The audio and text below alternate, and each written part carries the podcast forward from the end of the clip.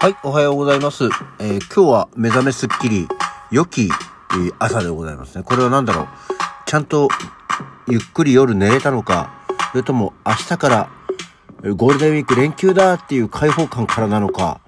えーまあ、天気が良かったのかわかりませんが、今日は元気です。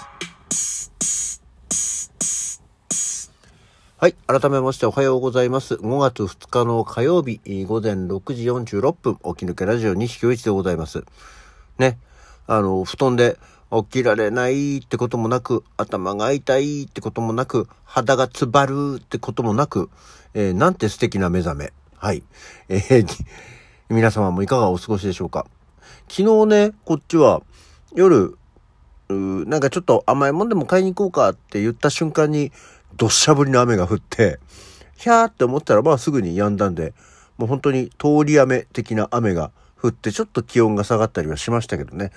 えーまあ風があったのか、えー今はすっきりと晴れた良いお天気の川口でございます。はい、えー、さてですね、あの、そういや、ここのとこ、たくさんいろんな方からアイテムをいただきましたね。くだわらさん、DJ 特命さん、えー毎度おなじみ相川さん、そして、えー、かそのさん、えー皆さんから、えーアイテムいただきました。ありがとうございます。で、それに伴って、毎度おなじみ、えー相川さんからですね、えー質問というかあれがありまして、えー何あげたら嬉しいわけ？なんかポイント毎日貯めてるつもりだったんだけど、3000ポイント、3100ポイントから増えていかないみたいだから、ログインポイントって上限があるってことなのかね？っていうことなんですけど、あそうなの？まあよくわかんないですけどね。まあただ、ポイント貯めたところでさっていうところでありますけど。で、あの、まあ何が嬉しいのって言われましてですね。えー取り立てて、そんななんか、ないよ。欲しいもの。あの、まあアイテムってもらうと、その時に、ああ、どうもありがとうございますっていうものじゃないですか。で、基本的に私のような収録配信者は、多分そんなに恩恵がないんじゃないかな。あの、ライブ配信とかだとね、まあ多分その場その場で言うこともあるし、あとはなんか、何延長したりとかっていうのもあるだろうし、あと、なんとかチケットみたいのってこう、ね、よく出ますけど、あれも結構、ライブ配信の方に向けてるものが多いよね。だからあまりこの収録配信の、あの、人向けに、なんか役に立つアイテムを送っていただくことは多分ほぼないんだとは思いますけど。うん。まあ、ただ、まあ、あのね、そういうアイテム投げてもらえると、それはそれで、あ、あ、アプリで聞いてくれてんだとかって、アプリで聞いてんだっていう、うんアプリで聞いてんだって、プリテンダーみたいだね。プリテンダーが、みたいだからなんてことはないんですけど。で、えー、あ、どうもありがとうって、あこっちにも回してくれてありがとうっていう感じになるので、あの、何を送っていただいてもそれはもう楽しいですし、ありがたいですよ。えー、ということこですね。ほら、前に一回さ、結構、なんだかんだみんなの協力を得て、あの、効果音のチケットみたいなのがあったじゃん。まあ、あれも、ね、えーもらった直後は何回か使ったけど、結局あの、期間限定利用みたいなやつだから、気がついたらもう使えなくなっちゃってるみたいな。なのと、あの、私、この喋りの、ラジオの中で、そうそう効果音を使うことがないので、面白かったけど、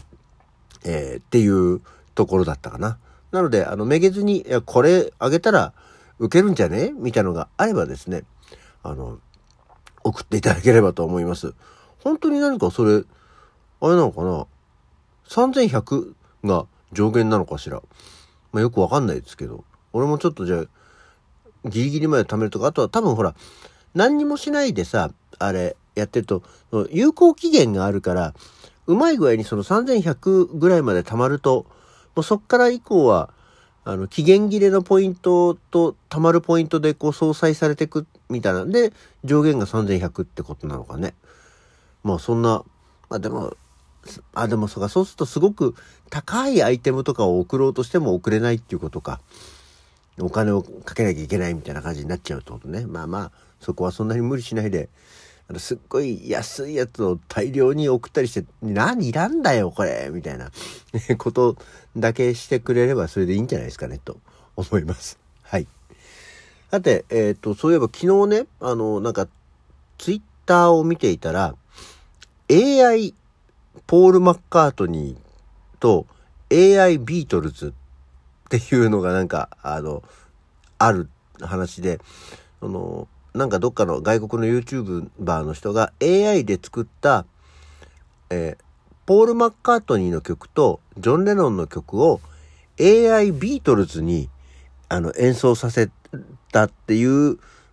記事と YouTube のリンクがあって見たんですけど、そのまあなんか、それ曲自体はふーんっていう感じなんだけどさ、あの、AI 〇〇っていうものがあっては、まあ AI ビートルズね、ふん。で AI ポール・マッカートニーね、ふんって思ったんですけど、あの、まあ、多分やってるんだろうけど、だろうけどなと思いつつ、あの、例えばさ、AI ベートーベンとかさ、AI モーツァルトとかってさ、あんまり話題にならないよねって思ったんですよ。あのー、多分ほらその AI って元になるものをたくさん学習させて、この、その流れに、あの、合うようなそのポイントとか癖とか、あの、状態とかっていうのを多分学習して、こういうことがパターンとして多いよとか、こういう感じのものをやるんでしょっていうようなことを学習して、じゃあ、えー、そのパターンの中からこれいかがでしょう？似てるでしょ？っていうのを提示するようなものだと思ってるんですけど、で、例えば何、各、そのクラシック作曲家っていうのが、どのぐらいあんのかなと思って、多分その未発表曲っていうのは別として、えー、発表されてるような曲とかってどのぐらいあんのかなと思ったら、モーツァルトは700曲以上。で、えー、ベートーベンは約400曲。あ、意外と、で、それが、その多いのか少ないのかよくわかんないですけど。で、シューベルトが1000、ビバルディが1000、バッハが1000曲ぐらいあるんだそうですよ。大体ね。まあこれは多分なんかその、いろいろなサイトによって違うらしいんですけど、まあそのぐらいあると。で意外とベートーベンって少ないんだなっていうことは思いましたけど、そのぐらいの、例えば全部の曲を聴かせて、あの、やったら、ね、あの、そこそこ良い感じで、イージーリスニングな感じにはなるんじゃないかと思うんですけど、あんまりはやってても話題にならないよね、と思って。で例えばそんな中で、その、ポール・マッカートニー、ね、ほら、ジョン・レノンはさ、こう、新しく作曲するのをやめて、まあ、かれこれ、50年ぐらい経つわけじゃない ?50 年も経たないのか。えー、40年ぐらい経つわけじゃない？だから、まあちょっと、ポール・マッカートニーとの差がありますけど、ポール・マッカートニーってどうやら、2019年の段階で500曲以上作成した曲があるんだそうですよ。だから、ベートーベンは超えてるんだね。うん。だから、まあそれを聞かせて、あと、まあビートルズはさ、それでも213曲とかなわけですよ。公式の曲が。まあ非公式の曲とかもちょっとあるから、今、200、4、50曲ぐらいにはなってんのかな？その、一応、後から公式に発表された、今まで発表されてなかった有名な曲みたいなのがあるから、250曲ぐらいはあるのかもしれませんけど。でもそれにしても、各クラシック作曲家に比べたら少ないじゃない？でも、なんだろう、バンドとかになると、それぞれの癖とかも全部あるから、解析しやすいのかね？っ。まあだからといって別にその AI ベートーベンとか AI モーツァルトの曲を聴いてみたいなとは思わないんですけど、たまにその AI が作ったビートルズの曲っていうのはたまに出てくるのでそれを見たり聞いたりするんですけど、そうかってなることが多いんだよね。まあ、ぽいっちゃぽいけど別にこれビートルズこういうことやるってちょっと思ったりするようなことがありますから、まあもしかしたらだから各クラシックの作曲家もこういう、こういう曲作る？って思うのかもしれませんけどね。だし、あとはその、いや、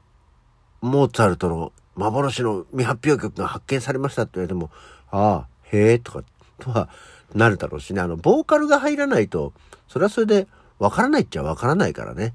うん。っていうような感じがあって、まあ何が言いたいかっていうことは特にないんですけど、あの、AI ビートルズとか AI ポール・マッカートニーっていうのは、まあ、さして面白いものじゃなかったな、だし、ああ、すごい、これはなかなかすごいねってこともなかったな。それは多分学習する分母の話なのかと思ったけどそうでもないんだろうよっていうことのお話でございました。ね、えっ、ー、と、AI モーツァルト、どんだけ、どんな、なんぼのもんじゃいみたいなことですよ。さて、そんなわけで、えー、ちょっと残りささーっと今日は何の日じゃない、今日は誰の誕生日で、えー、ご紹介していきたいと思います。今日5月2日、えー、1939年には鍋おさみが生まれてますね。も鍋おさみもいい年ですね。えー、おめでとうございます。そして、1952年に夏木マリが。うん。で、えっ、ー、とですね、あとは、あの、どっかで、鮎川誠が1948年に生まれてますね。えー、今年亡くなっちゃいましたけど。で、秋元康が1958年に生まれてます。1965年には本田康明が。うん。今日結構なんかいろんな方がバラエティに富んで、あと、ちょっとごめんね、行ったり来たりで、1954年に新田一郎も生まれてますね。あの、フュージョンの方ですね。はい。あと、えー、1975年にデビッド・ベッカム、スパイスガールズと結婚した旦那さんですね。が生まれているそうですよ。ああ、あんまりちょっと最後の方まで、最後の方っていうか、あ、あとそう、あの、いつもお世話になってます、料理研究家のリュウジが今日生まれてるんだそうですよ。ということで、今日生まれの方、おめでとうございます。あ、駆け足になっちゃった。というわけで、今日の起き抜けラジオはこの辺で、バナナを買ってくるのを忘れたので、朝ごはんが一品足りないよう、えー、錦を一でございました。それではまた次回。